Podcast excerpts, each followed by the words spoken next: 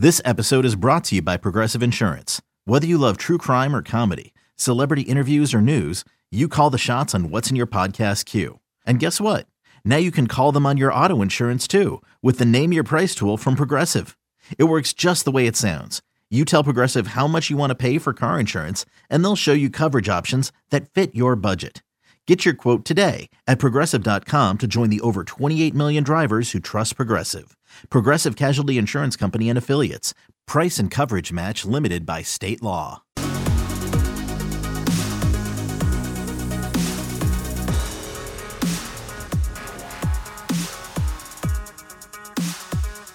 Welcome into what was supposed to be game week number one for Penn State football. Would have been a much different conversation here on the Lions 24 7 podcast. But as things stand, September 1st, Sean Fitz, Tyler Donohue with you, and uh, different kind of conversation swirling around the Big Ten. We're going to get to that in just a second. Turns out there was a vote taken among chancellors and presidents in the conference.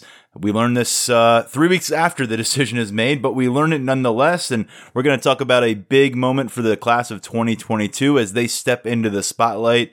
Uh, and also the 2021 recruiting class, 13 members committed for Penn State currently. What lies ahead? Which positions need to be prioritized? And what are the key names to know as we reset the target board for Penn State? Uh, just about f- three and a half months shy now of the early college football signing period.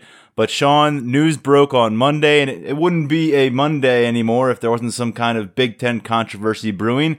We got a big one on Monday this week. Uh, the Big Ten vote, several reports coming out, uh, ESPN, The Athletic, confirmed by 24 7 Sports. And then additionally, uh, we saw the Big Ten release a statement confirming a vote did happen 11 to 3 in favor of postponing the fall sports season out of 2020. And those three per reports that voted to play football or play fall sports in the fall Nebraska, Iowa, Ohio State. What say you, Mr. Fitz? I have a lot of things to say. Uh, first off, the the flaming dumpster just keeps flying down the, the hill, doesn't it? I mean, just uh, the Big Ten, which was you know this seemingly unified conference for so long, is now just kind of trying to eat each other alive. It looks like that's where that's really the direction that this has taken why this took three weeks to get out. I, I don't know if they were scared of the results getting out, but you know, the speculation sometimes can be worse. And I think that's what we've gone through over the last couple of weeks. And, you know, I don't think it surprises anybody that, you know, the, the numbers are skewed in one direction, but at the same time, it's just like you've got Nebraska going after everybody. You've got, you're going to have Ohio State going after the rest of the conference. You're going to have Iowa. in the I mean, it's just, there's nothing going on that's unified right now, and that's pretty much where we stand on a college football season in the Big Ten. And now all of a sudden you're you're looking at the SEC starting to get going. You're looking at these other conferences that are starting to play, and you, they just look worse and worse every day. And and really,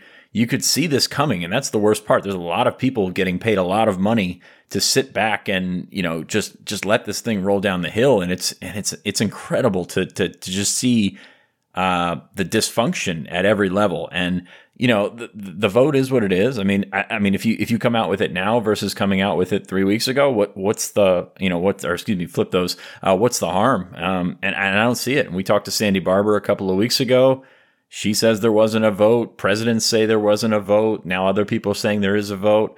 Just more confusion in this conference, and it's and it's making them a laughing stock. And and frankly, they deserve it. Quick correction there. Sandy Barbour said she didn't know if there was a vote, which was, I mean, I would have rather heard one or the other by that point from an athletic director entering a press conference six days after your fall sports season is postponed. And it's going to be a, a, tremendous nine figure loss uh, for the university, nine figure loss for the community and all these, uh, uh, you know, these businesses that are reliant upon Penn State football and, and just an active campus and athletics happening. Still, no no clarity from Sandy Barbour six days after that decision went in, which either she was mis misinforming us in the media and she had to know that was going to be the main topic of conversation. How did it get to this decision? Three separate occasions she said she did not know. She did not know. Uh, it wasn't clear to her whether there was a vote. Um, so either she was misleading us or she was misled by President Barron here at Penn State. Uh, I think I know there's a lot of uh, probably conspiracy theories about what is going on behind the scenes here. Doesn't take a rocket scientist to see where James Franklin was on the on the decision. We talked about that the day the decision came out, about six hours before the Big Ten released its postponement news. James Franklin was making his plea on ESPN national television, explaining why it made sense for the Big Ten not to reach a conclusion right then and there and maybe give itself a couple more weeks, let the process play out, let the programs continue to practice and see where things stood. Maybe when you get into September. Um, now, of course, Sean, uh, we're not, we have not heard from Barron. And I think that's a huge issue here locally among Penn State fans because um, you get so many different things. Minnesota's president uh, said there was not a vote per se. Uh, that was a few weeks ago uh, when all the reports were initially coming out. Uh, again, Sandy Barbour couldn't confirm. And I just reread, you know, the article that I put together a few weeks ago from Barbour, um, and I'm just wondering how could we get to this point September 1st and still not, you know, kind of just I don't understand if you had the conviction to vote uh, to postpone the Big Ten season, you had to have it for good reasons. And and the Big Ten uh, put out here that that uh, it was you know two groups of exper- experts advised the league based on multiple medical factors that apply to all 14 universities. That's the reason why they postponed this thing. Um, but to not hear anything officially from Penn State here and, and knowing how much financially is in play and knowing how much personally is on the line for not just athletes in that football locker room, but all your fall sports athletes and all the coaches and all the supporting staff who are uh, involved there. And many of them now at risk of at least being furloughed, potentially losing their jobs. Um, uh, to not come out and say what your convictions were and why you're standing by them. I think that needs to happen sooner rather than later. If the cat's out of the bag on the vote, and we know that Penn State was a pro was a, a university that decided to go with the other ten and vote against a fall sports season, just explain why. Explain why to the people who are paying tuition, explain why to the parents who are paying tuition, and explain why to your own coaches and players who have invested in your university uh, to continue with, you know, it's a mutual investment, but it just feels like that, that correspondence, that communication, for it to be so opaque on September 1st when this decision came out August 11th. I mean, what, what's going on? It's like Roy Walley in Vacation. He says uh, somebody better explain, or else there'll be a lot of explaining to do. I, I just don't know, man. We got a statement through through a uh, through an intermediary from Eric Barron a couple of weeks ago saying he supported the conference's decision. You absolutely, you know, have to, you know, believe that now, uh, seeing as how the vote comes out. But I mean, just there's just nothing really that we can go on to to you know, to, to see what went into the decision, to see. I mean, again, I, I, don't necessarily disagree with the eventual decision, but the, the way that they've gone about it just leaves a sour taste in your mouth gives yourself all, you know, maybe they back into a November, December or something like that, but just leaves you out of options. And that's really where we stand just a couple of weeks later. And, you know, they, they could have been practicing. They could have been, you know, at least keeping themselves on campus, keeping themselves secluded, keeping themselves safe. And now all of a sudden, you've had guys come home. You've had students on campus. You've had an uptick of cases because students have come back into town. And then you're going to probably see an uptick of cases in athletics all of a sudden that, that all that stuff just fell apart. And, you know, that's going to be a reason that we're, that we're in the situation that we will be in for the next couple of weeks. A few weeks ago, you know, yes, we understand the why, why you may be motivated to push back fall sports. We all understand what's going along. It's the backdrop to all of our lives here in 2020 with the pandemic and, and its impact on just, just about every part of, of, of what we try to do day to day uh, as citizens of this country. Uh, but how did you get to that point? And that's the one thing that has been answered. It's it's the reason why you have all these questions. It's the reason why you have conspiracies, and it's also the reason why you have guys like Pat Freiermuth and Sean Clifford on Saturday, while Sean's little brother Liam Clifford is going out and putting up 100 plus receiving yards on national TV and playing football in a high school game. That you have both those guys openly questioning why is everybody else seemingly playing football and not the Big Ten? And, and, and, it's, you know, you got to explain how you got there. And to this point, um, you know, we, we've learned, you know, and, and this is the other thing, Sean. The Big Ten, I don't want it to make it look like, uh, for the sake of transparency, they put this out there on Monday and just to let us know.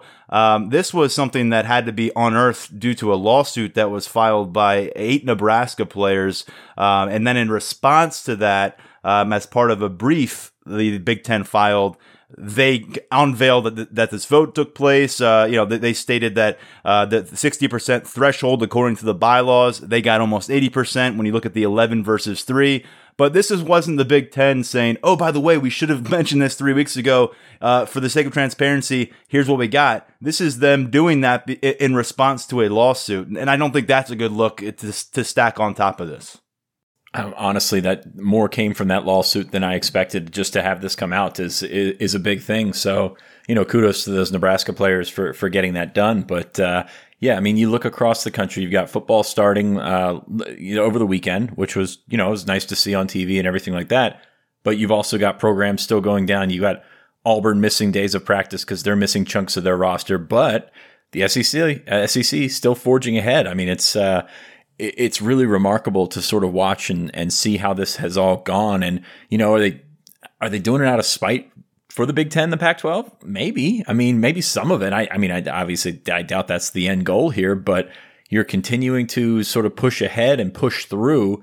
And really, it just seems like the Big Ten just gave up. And that's, I think that's really where people are going to sort of land when they take, when they take a look back on this in a couple of weeks, couple of months, couple of years from now is, you know, one, one conference stayed together or three conferences stayed together and forged on and, and a couple gave up very easily. And that's, it's unfortunate. And without the clarity, without the, um, I guess the transparency is, as you said, this is, you know, skewing toward a political, uh, you know, outcome. And that's really what, you know, you, you think they would try to avoid, but Sean, leaving yourself open for that. Yeah, I know. I know. leaving yourself open for that, leaving yourself no, uh, you know, explanations for your actions is opening it up for people to believe that that's, that's the case here if it was skewing towards a political outcome, it has been officially uh, forearm shoved toward that result because Donald Trump weighed in on this. Just that the, the, Titanic was skewing toward an iceberg. Yeah, yes, yes, yeah. So. Trump Trump weighs in on this, and when he weighs on anything, people are going to be polarized to that. And, and uh, uh, Trump said he had a productive conversation with Commissioner. Kevin Warren uh, about immediately starting up the Big Ten. This is based on a tweet from the president uh, here on Friday, late morning, early afternoon, and it's gotten a lot of reaction clearly. And you wonder what it means. He says they're on the one yard line. I don't know if that means they got 99 yards to go or they're just looking to punch it in.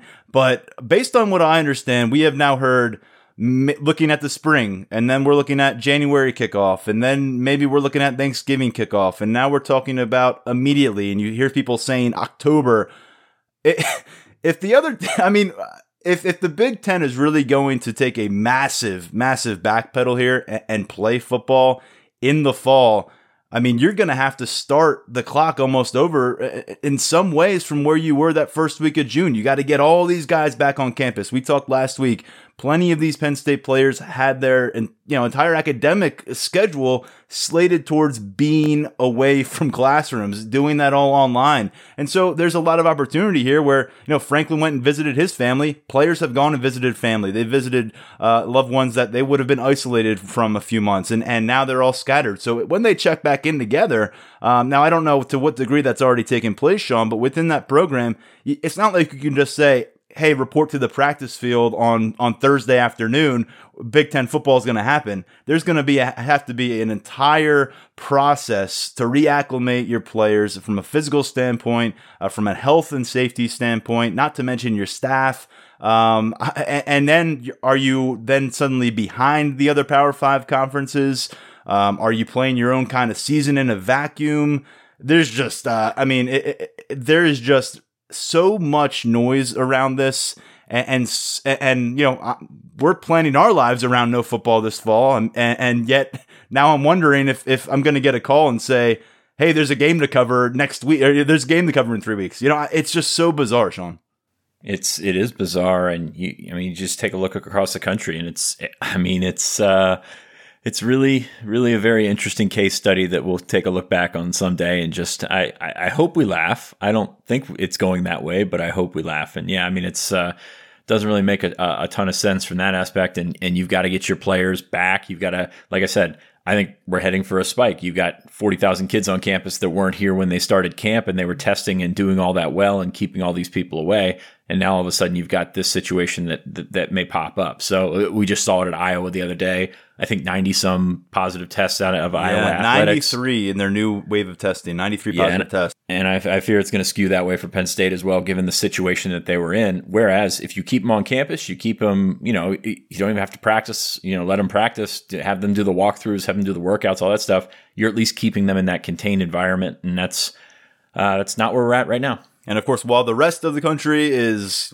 uh, tends to look at the Big Ten and jest right now, we're also looking at these other conferences and wondering how their experiment is going to turn out here, uh, uh, playing football uh, amid the pandemic. And you've got uh, just news breaking while we were getting ready for this: ten Central Florida players opting out of their season. Uh, Central Florida in the top twenty-five preseason. You've got LSU down to seventy scholarship guys on their roster. Opt out, opt out, opt out. All the top talent seems to be leaving from them when they've got they've got SEC matchups on the schedule ready to roll this fall. Um, and then Tennessee, Auburn, both pausing workouts in recent days. So, look, nothing is a foregone conclusion. I think it's pretty funny to see anybody in any end of this spiking the football in early August or in, in uh, early September or the end of August. Been really fascinating to see some of the SEC pundits or people who kind of lean toward SEC centric coverage it seems like almost you know uh, spiking the football, like celebrating, and, and and as if anything was a foregone conclusion. We got a lot to learn, but you know I, I think either way, the Big Ten has just really. You know, really put itself in a corner here, um, regardless of how it turns out for other conferences. And I think they've, in, in a way, they've got a lot of making up to do. Leadership, uh, at universities and leadership within these athletic uh, programs, specifically football. Guys like James Franklin, got uh, guys like Ryan Day. Well, not not necessarily his program because they supported football, but I don't know where the connection is right now between uh, President Barron and James Franklin because very clearly they were on two different wavelengths a few weeks ago on the same day the Big Ten postponed. You got James Franklin explaining exactly why. And you wonder, did he have that conversation? Did he make that case for the president of the university or was he making it to the nation? Uh, I'm sure Barron caught wind of that on the day it happened, but you just wonder where's that disconnect uh, going to take those relationships moving forward, and and, and you know you know how important that is to to have uh, a guy like James Franklin and, and the guy running your your university and making those kind of decisions at least somewhat hand in hand on a lot of the important subjects. And, and I just wonder if this results in a bit of scorched earth at different university campuses whether it be the Big 10 or the Pac-12 and a loss of trust among leadership. And throw Sandy Barbour in that until we hear otherwise for her to not have semblance of an idea how it got to this point six days after the decision was made, and we still haven't heard from her. Uh, as far as I know, she still doesn't know if a vote took place. So, uh, I mean, there's just a lot to dig through. There's certainly a lot to more wade through than dig through. um, if you're up to your hips in it, but it's uh, it's pretty crazy. The Big Ten also there's talks I think since the last episode that we had um, where the Big Ten was talking about a potential November start that seems to have fizzled out a little bit. I think it's probably, you know, pushing toward more of a January. I think that's the plan. You know, from what you hear, some of the, uh, it's more of a football coach's uh, plan than anything just to get going. But early January, just after the break, bring them back after Thanksgiving because most of these schools, or if not all of these schools, won't have students on campus after Thanksgiving bring them back, maybe make a camp atmosphere through December, and then maybe try and hit the ground running, play in Detroit, play in Indianapolis, Minneapolis, something like that, and then get that out there. I think that's I think that's the most realistic plan. Like I said, I don't know if it's going to happen. Uh, there's so many things that go into it logistically, but I think that that's really if you're setting your mark as to when the next time you'll see football. I think January is probably still got to be the most realistic possibility. Stay tuned. There may be a completely new conversation on this subject in the second episode this week. We spent longer than I thought we would, but you get going on this topic, and, and I'm certainly guilty of this. You can go on you, for a you while. got hot there, man. Yeah. Well, look, hey, you know, I, am just trying to figure out: Am I covering football this fall? Am I not? Are we are we doing it? Or can I can I write about the current team? Is the current team not going to exist? I, I mean, look, I want answers just as much as anybody, and you know, for a lot of people, this is uh, this is something that you know they look forward to outside of work. This is our jobs, and and I think you can sympathize with that as you know day to day the more we hear and, and, and the more that's not verified it just you know it gets trickier to kind of figure out what the best way to approach this fall is and, and we're trying to you know to create good content on 24-7 sports and it's just well, kind of like dude what the heck is happening and why can't we get an answer so well, you're you're, you're going to Gettysburg this weekend, so I'm going to uh, suggest that you just go one and zero oh this weekend. focus on Gettysburg. Yeah. Um, you know, just try to be the Union win Gettysburg, and then we'll we'll, we'll get to the next one, uh, the uh, the the next trip and next weekend, or or the next football or the next football talk next week. So just Sounds focus good. on this weekend. Be one to zero. It, it is football season after all. Yeah, first trip to Gettysburg. Looking forward to that. I'll, I'll stay away, which probably means something huge will, will will pop up over the course of those forty eight hours that I'm away from State College. So stay tuned for that. Um, on a completely different subject here, but nonetheless one that has been a bit of a lightning rod for our listeners and our readers on Lions 24 7. The 2021 recruiting class for Penn State, right now outside of the top 30 overall when you look at 24 7 sports composite rankings, uh, far cry from the last four cycles in which Penn State signed a top 15 class each time around. But some of these players that we're talking about, you tack them in, you use that class calculator tool that we have on 24 7 Sports, and it starts to paint a better picture with some of those names on board. But will they get them on board? We're going to jump into our mailbag right now. I know we usually stash it for later in the show, but we wanted to get this one up earlier on uh, the segment because uh, it's a great question that came our way this week on the Apple podcast with our five star mailbag. Throw your rating and review in there, throw in your question. Look forward to more. But Sean, let's jump into this one. The question goes obviously, Nolan Rucci and Derrick Davis are Penn State's top two targets now that DeJon Warren is off the board. After those two, who do you think rounds out the top five Penn State targets? And what positions do you think this staff targets with highest priorities to round out the class? I'm sorry, I just got caught up on the other question that you sent me because I was trying to, to read it about Manny Bowen being reinstated. Uh, yeah, what what's that? I I, I just I honestly I was I was looking for the question you sent me and I just saw that you sent me this other question. No, Manny Bowen's not coming back. Um, and that's actually dated this week or this month or last month. Um, but yeah. yeah. I double checked to make sure that wasn't from last August and somehow glitched on Apple Podcasts. So dumbfounded by it, I'm, I, I got lost there for a second. But anyway, back to the actual question at hand. Yes, I mean obviously Nolan Rucci and Derrick Davis, the big fish that are left out there. Uh, those top two are, are, anybody's top two. I mean, you can flip flop them, you can do whatever you want, and you know they're still going to be a top two. Beyond that, it gets a little bit murky. You got 13 commitments right now, probably looking right around 18. Of course, the target list continues to shrink. You've had Kelvin Gilliam go off the board last week. DeJon Warren go off the board. So you know you've got uh, you got a little bit to work with, but not much. So you're full at quarterback, you're full at linebacker, you're full at corner, as we said last week tight end, running back, receiver kind of on the back burner right now, given the numbers that you have on campus and given the situation that you're in, because you're going to kind of be combining those classes with 2020, 2021, and then eventually 2022. You, you don't really, you know, you, you have a little bit more wiggle room with those spots. Now, receiver could still be open. Um, so all of a sudden, uh, you know, a big target pops up. Um, a lot of the names that we've been talking about, though, like Omari Hatcher is probably going to commit to, to Syracuse this weekend. Penn State really went in another direction. Dominic Lovett out uh, west is uh, probably going to go to Arizona State. Penn State was hot and cold on him. There's a bunch of guys like that that they were just kind of hot and cold with. And really, I, I don't see the need for another receiver in this class, but we'll see. You know that that's something that might come around at the end of the cycle. So you're still looking at offensive line, namely offensive tackle. You're still looking at defensive end, which is the one of the biggest, if not the biggest, needs in this class, and it's still fairly well open with just Rodney McGraw committed. D tackle is still there. They lost Gilliam, um, still guys on the board, but you don't need D tackles given what's on the roster, given the, the, makeup of the guys that you brought in last year and what was already on the roster for that. And then safety, of course, Derrick Davis uh, kind of fills that that void. So you look at maybe a top five. So I'm looking right away at defensive end, a number one priority. Davon Townley uh, at, at, Minneapolis. It's going to be a tough sell. He hasn't visited anywhere. Um, he hasn't even gone for an unofficial visit at Minnesota.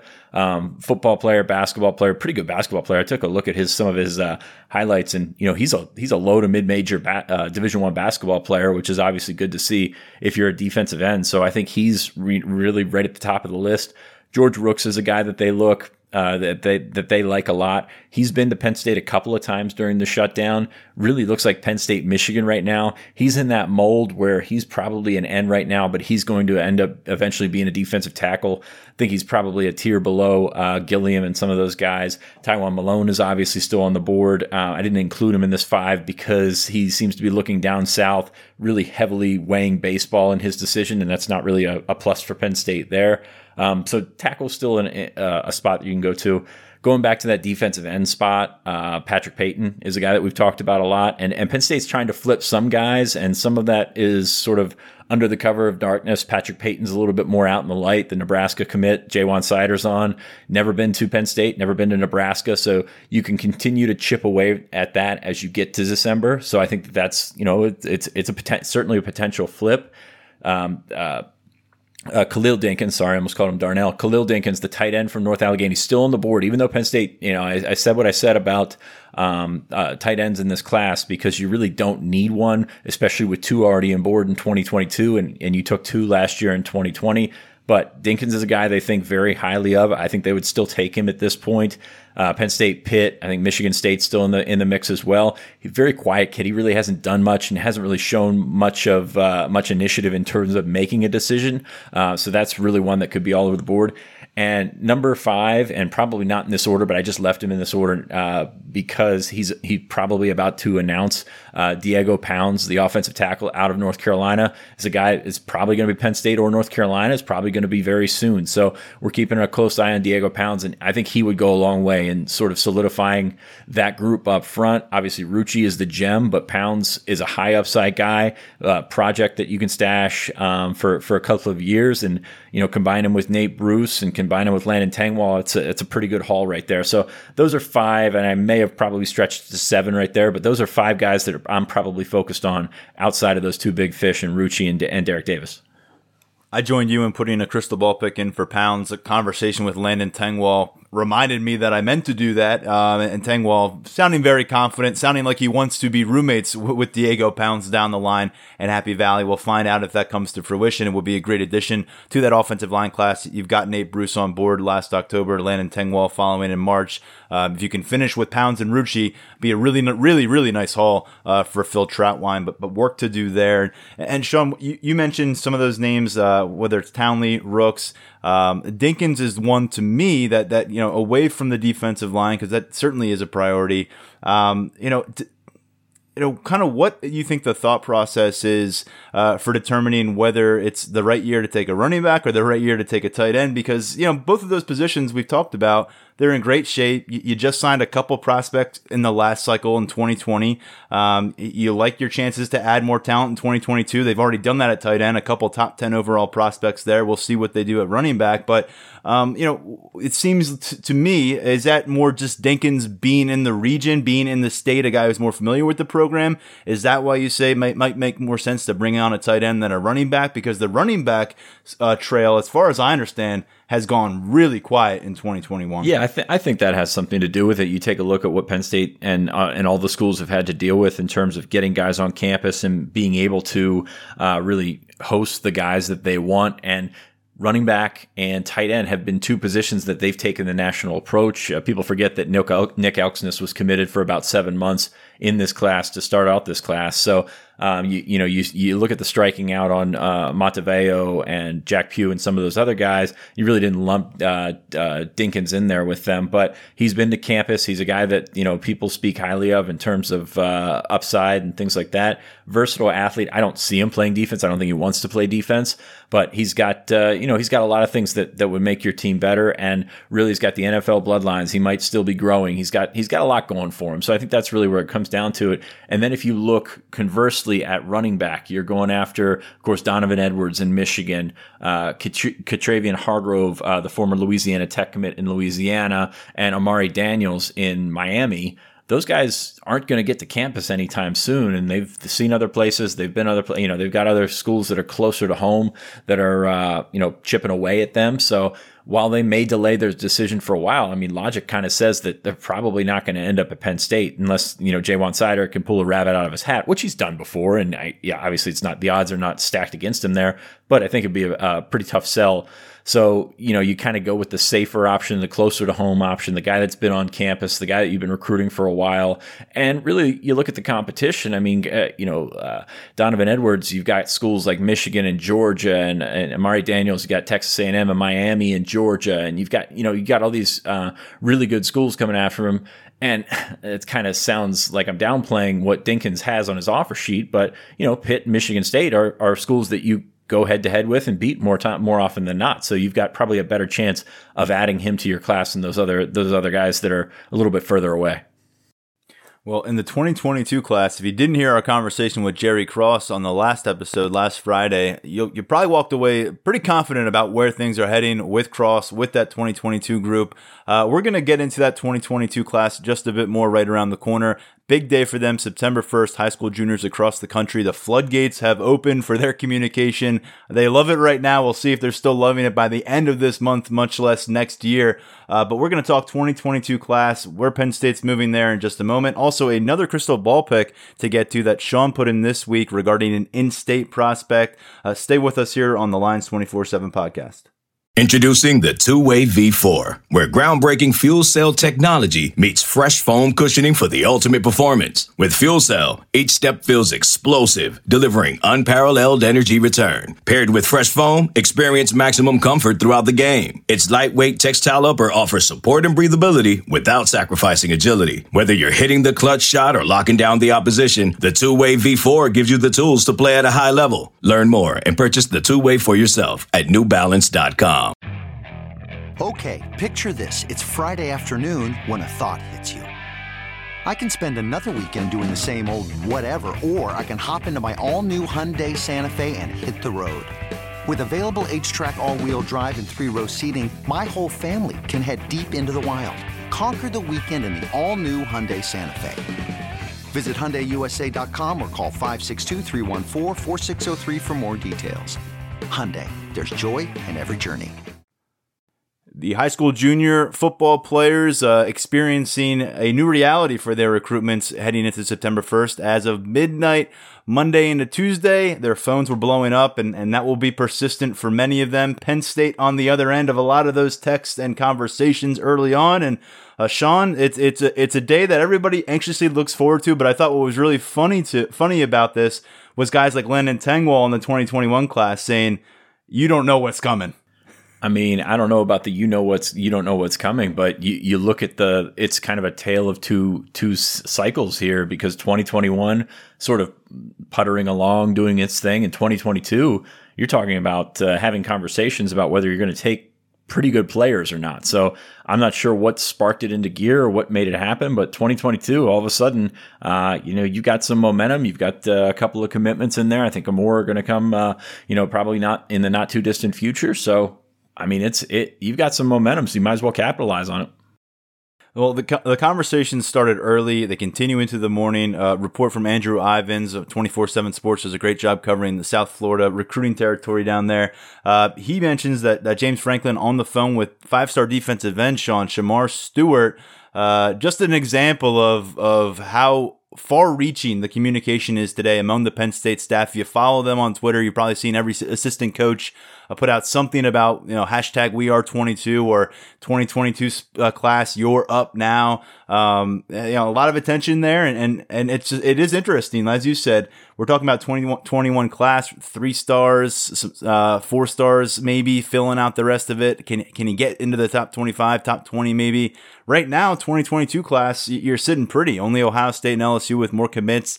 Uh, you got three four stars on board and the top Pennsylvania quarterback. What stands out to you about September 1st this time around? And to me, I'll just I'll just throw it out there. Usually, you would have had a, some some some more FaceTime with a lot of these high school juniors. You would have had them for camps, had them for recruiting events, whether it be something like the Lasch Bash in July or the spring game back in April. None of that happened. So I feel like there's a lot more ice to break on September 1st, 2020 than there would on the average September 1st when you're when you're kind of expanding your conversations with these high school juniors. See, I kind of uh, go against that. I think that given what they've had over the last couple of months, it's given them time to get ahead of this class, given them time to do more research, given them time to establish. So, what's September 1st changes and some of you that that aren't familiar with the rules. So before this time, the coach could not just pick up the phone call the kid. And you, you have to go through a coach, you have to go through an intermediary. The kid has to call the coach, get in touch with the coach. It's a situation where, say, you've got a top target that calls you and you're in the shower or something, you miss the call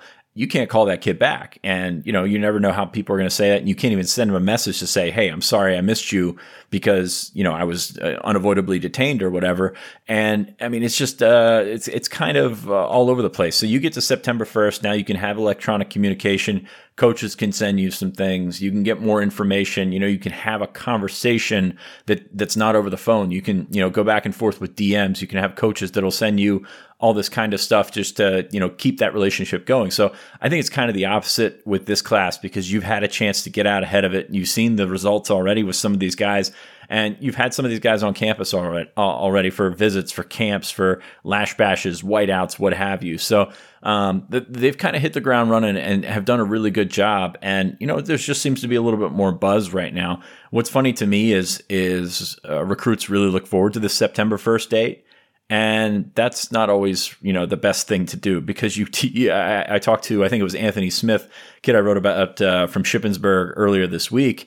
And you know he's kind of detached from the process doesn't really know what was going on. He said he had to shut his phone off shortly after midnight last night. Just so many messages coming through so many dings so many DMs and all that kind of stuff. So it's it's funny to watch these kids that are so excited to get going. And it's re- I mean it's awesome. It's so great. I mean you're you're having people hit you up from all over the country some schools that you never even heard from before trying to get in and you know sort of drive a wedge in there and, and get their foot in the door. And then all of a sudden it's like okay i mean it, i said last week september 5th is going to be like okay this this is getting old already. So we've seen that sort of come off uh, from prospects already. It, it's just funny to me that it happens every year and it, never ceases to uh, to make me laugh really when I referenced Landon Tengwall saying like you don't know what's coming, that that's what I meant. Like he, he was saying like you all seem so excited about these about September first to get here, but just give it a few days and see what you're thinking about then. And I, I think he actually pointed he told someone to delete a tweet because I'm not gonna I'm not gonna say it was that I'm not gonna put the information out there and hopefully they did delete it, but a pretty notable player on the 2022 Penn State target board actually tweeted out his cell phone number uh, not a great thing to do for, for any recruit, for really for anyone on Twitter who has an account to put their personal information out there. But like, it's now a two way street. And for a long time, um, they, you know, they would communicate with their high school coach and a high school coach might say, you know, so and so from Penn State uh, reached out to me today. Here's their number. They'd love a chance to talk with you. And then you reach out back. Or you could say, I don't want to have that conversation. Now they're directly, uh, you know, contacting you. It's an awkward spot to be in if you're committed to a program. You better believe me. Uh, teams are not leaving Jerry Cross alone today on September 1st just because he committed to Penn State in late July. He's getting a lot of attention now. He's, he's, you know, and, and how he responds to that, you know, that, that will determine ultimately the rest of his recruiting path, just like all these players. Uh, you can, you can kind of nip it in the bud fast and say, appreciate the interest. I'm committed to Penn State, period or you can develop new relationships on new campuses with new coaching staffs and take it from there. Everybody kind of has their own unique circumstance and how they want to play with that. But, uh, you know, it, it's also not every coach is respectful, uh, ultimately, or, or has the social cues to understand when a prospect is no longer interested in conversing. And that's when you can get into these kind of scenarios where you put off creepy vibes uh, because you keep hitting up the player, whether it's through text, whether it's just calling them or reaching out to, to their family. That's when you start to maybe cross some lines, turn off a kid, and, and really hurt your school instead of helping your school by being a proactive recruiter. So, you know, that's the, now the fine line that a lot of these prospects are walking. Um, you know, and and and we, and we've seen a bunch of them come out. We, have been tracking them up on the message board at Lions twenty four seven. I'm sure we, we've uh, there's been probably a dozen more since we started recording, Sean. But uh, Penn State's sending them out left and right. They're not just for commits or, or guys who already have offers. You're seeing them go to you know some guys who may be fringe targets uh, down the line that they're going to want to see more of.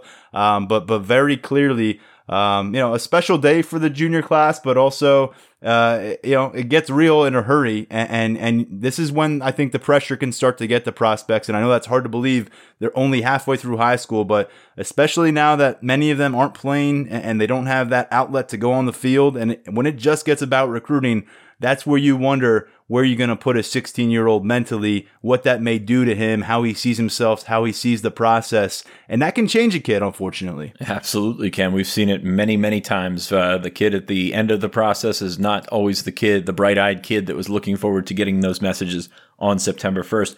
I also like when you take a look at this, and you mentioned Shemar Stewart earlier. We, you know, we we had written about him in the past. He's been on the radar thanks to Ja'Juan Seider. But you look uh, across the country at some of the targets that you maybe didn't really see Penn State being in on, or maybe Penn State really wasn't connected. A guy like four star uh, defensive end Kenyatta Jackson at Chaminade Madonna down in Florida, where uh, where John Dunmore played his ball. Michael Williams down in uh, Columbus, Georgia, is a top 50 kid, tweeted out. So you, you get a little bit of buzz, you get a little things going, you get these edits out there that these kids love so much, and and sort of get uh, you know you, you it's a double edged sword. You you establish contact at the same time you market your program. I think the the graphics department has done a really good job once again um, at getting these out there and getting them out to to priority targets. And you know you see it. The guys turn around, they share it, and that's uh, you know pretty much their their entire morning is spent uh, turning around these edits and, and putting them on their Twitter, and that's that's very good for your program. Well, we're fresh off of, uh, well, not so fresh anymore, but just a few weeks removed from a really impressive uh, stretch for Penn State. I think it was four commits in a 17, 18 day stretch uh, to start out the 2022 class. Been a little bit of a, a moment here to, for us to collectively uh, catch our breath after all that, but the next commitment may not be around the corner. Uh, it may not be far around the corner, Sean. You got a crystal ball pick in for an in state player, Ken Talley out of Philadelphia, committing September 8th. And, and I've seen him tweeting. Uh, people seem to think they know where I'm going. Uh, they don't know anything or, you know, those kind of tweets. I'm going to shock the world kind of tweets. Um, did not throw you off the scent though, it seems like. I feel like we're getting a lot of that in 2022. Guys have a lot of time on their hands, so if you're if you're trying to, to parse through uh, Twitter, you know you can pick some stuff up from Twitter, but there's going to be guys that are going to try you throw throw you off the scent think Ken Talley's that guy. I think Makai Flowers uh, at Steel High is, is one of those guys. So don't read all that much into it. But uh, no, I like my pick for Talley. He's set to announce on September 8th, uh, just a week from today. And, you know, Penn State has tried to make a concerted effort in Philly. You know, they hope that that, that Talley can be one of those guys that helps them getting them there. You, uh, Enai White, you have written down here, is one of those guys sharing the graphics, five star defensive end from uh, from Philly, uh, Imhotep. I mean, this is uh, this is an opportunity for Penn State to sort of get back in there, get their foot back in the door of Philly, South Jersey, Delaware, uh, in that whole area that they've kind of gotten away from in the last few cycles and really make themselves a presence once again. Um, Talley's a guy that, uh, he, you know, he projects as a linebacker at Penn State. I see him as an edge rusher, really. I think we've talked about him a few times in the last couple of weeks, but uh, I see him as an edge rusher, probably a 3 4 typical guy that goes after the quarterback. He's got some snap off the edge. He's got, uh, you know, varying sizes anywhere from six one to six three, and anywhere from 205 pounds to 230. I'll call him 6'2", 215, and when I get a measurement, we'll update it. I that's the one thing about not having kids on campus. Uh, you don't really get the actual measurements, and you know sometimes that uh, hurt a kid, help a kid, whatever. Um, but uh, yeah, you just continue there, and and be nice to see something getting gun, getting going on the defensive side of the ball. Talley's a you know a very talented prospect, kind of a four star across the board type kid, top two four seven kid. Um, so you get going and you get some in state momentum in the process, and I think that Penn State's in a good spot going into his announcement next week. Talley considered the uh, number eight overall prospect in Pennsylvania when you look at the composite rankings. Uh, Enai White, who we mentioned sharing the graphic uh, um, today from Penn State, uh, tops that list. He's number five overall in the nation, um, a true defensive end um, in his right. And uh, Sean, when we look at the 2022 in-state class, another name that, that has popped up of late, and you've mentioned him before, uh, an impressive athlete and a kid that you caught up with this week, Anthony Smith out of Shippensburg. I know you just referenced this and, and him turning his phone off. That's a good sign for him uh, to, to get that kind of buzz going on to September 1st, but uh, certainly a guy to watch on Penn State's radar. Yeah, I, I, t- I talked to him last week. He said he was looking forward to the excitement about it. And then when I talked to him today, he had to shut his phone off. So that's how quick that, that whole thing moves very intrigued by Anthony Smith, and obviously he's a mid Penn kid, and we, I, you know, I played Shippensburg against Shippensburg every year growing up, and we were in the same conference and everything like that. So always like those to follow those mid Penn kids.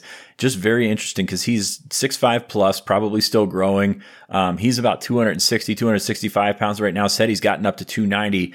Very curious as to where he projects because you, you know, you look at him right now. He says defensive end, but you can't help but but seeing that frame he's probably going to be a 300 pounder at some point. So you think you probably move him to the interior or do you flip him over to the other side of the ball as an offensive lineman? But he's a big body, very athletic, uh, good basketball player as well. There's a lot to like about, uh, you know, he's a project, but there's a lot to like about a project like that. So impressed with, uh, with what Smith brings to the table. As I said, a lot of defensive ends, a lot of defensive linemen, um, sort of popping up on the radar in this 2022 class. You mentioned Stewart already. We mentioned Enai White already. Dani Dennis Sutton is a guy that you know they're very interested in, and he's very interested in them. Uh, Aiden Gobaira from from Virginia is a guy that Penn State's in a really good spot for. So there's a lot of guys that you could look at this uh, at this next class and say could realistically see them getting in there, which is kind of a far cry from what we've seen in 2021 so far. We talked about Gobaira last episode, the crystal ball pick in from Brian Dohn for Penn State there. Notre Dame also a factor, but all of a sudden defensive momentum building after uh, some offensive ex- uh, fireworks for Penn State early on the 2022 trail. Well, we've hit 2021, we've hit 2022. Let's finish off with the 2023 note here, Sean. Uh, another example of players taking it upon themselves to, to get to campus with family, even though the NCAA rules are not permitting you to, to have that full unofficial visit uh, experience where you'd be with staff members in team facilities and going through that whole process. But uh, Alex uh, Birchmeier, I hope I'm pronouncing that correctly. Alex Birchmeier, considered the number two offensive tackle in the initial 2023 rankings for 24 7 Sports, a top 30 overall talent, uh, right there on the cusp of how our rankings Council is viewing the the potential five stars down the road as they develop in these next three high school seasons. But a kid who you know took it upon himself, as I said, to see Penn State firsthand. He gave Brian Dohn some feedback. That's up on Lions twenty four seven, but to have that, you know, this is where this is how you prevent yourself from falling behind if you're Penn State is, you know, making sure that even if you can't be there to hold their hand through the process, they still get a feel for what your environment is, what your atmosphere is like, what the drive even is like to get from your hometown to Happy Valley. I think that's an important thing that we don't even talk about. To experience that drive, sitting in the car with mom and dad, leaving your house to get to campus. What does that feel like to you? Is that a manageable distance for you? Is it too close? Is it too far? That's the stuff that if you can check that off your list now as a sophomore, like like this kid is, that's important in the long run for Penn State.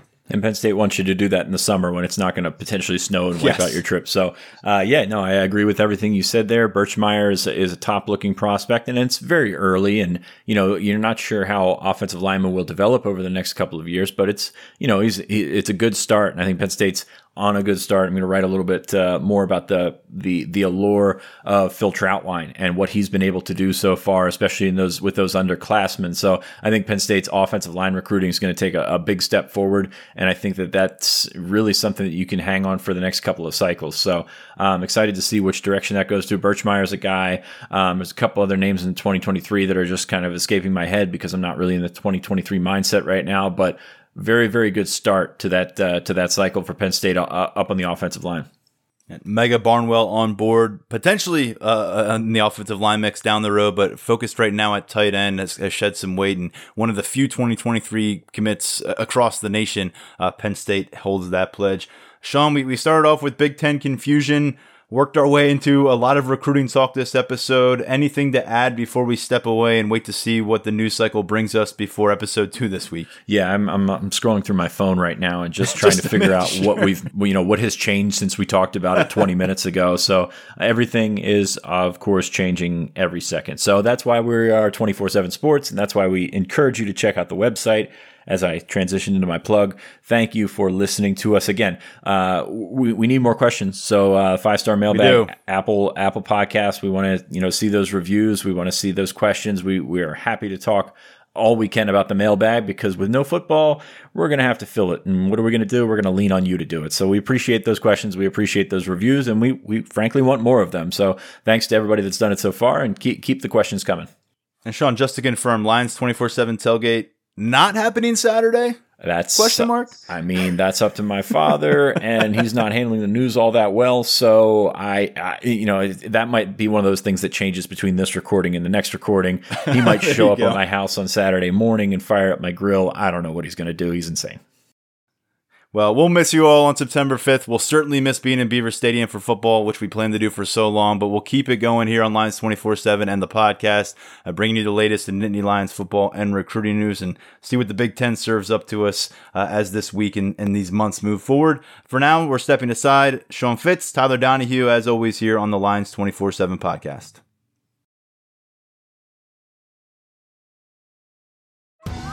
Survivor 46 is here, and so is On Fire, the only official Survivor podcast. And we have a twist this season. The winner of Survivor 45, Dee Valladares, will be joining us every week. We're going behind the scenes of the biggest moments, the how and the why things happen, and the strategy and analysis you can only get from someone like me, a Survivor winner. Listen to On Fire, the official Survivor podcast, wherever you get your podcast.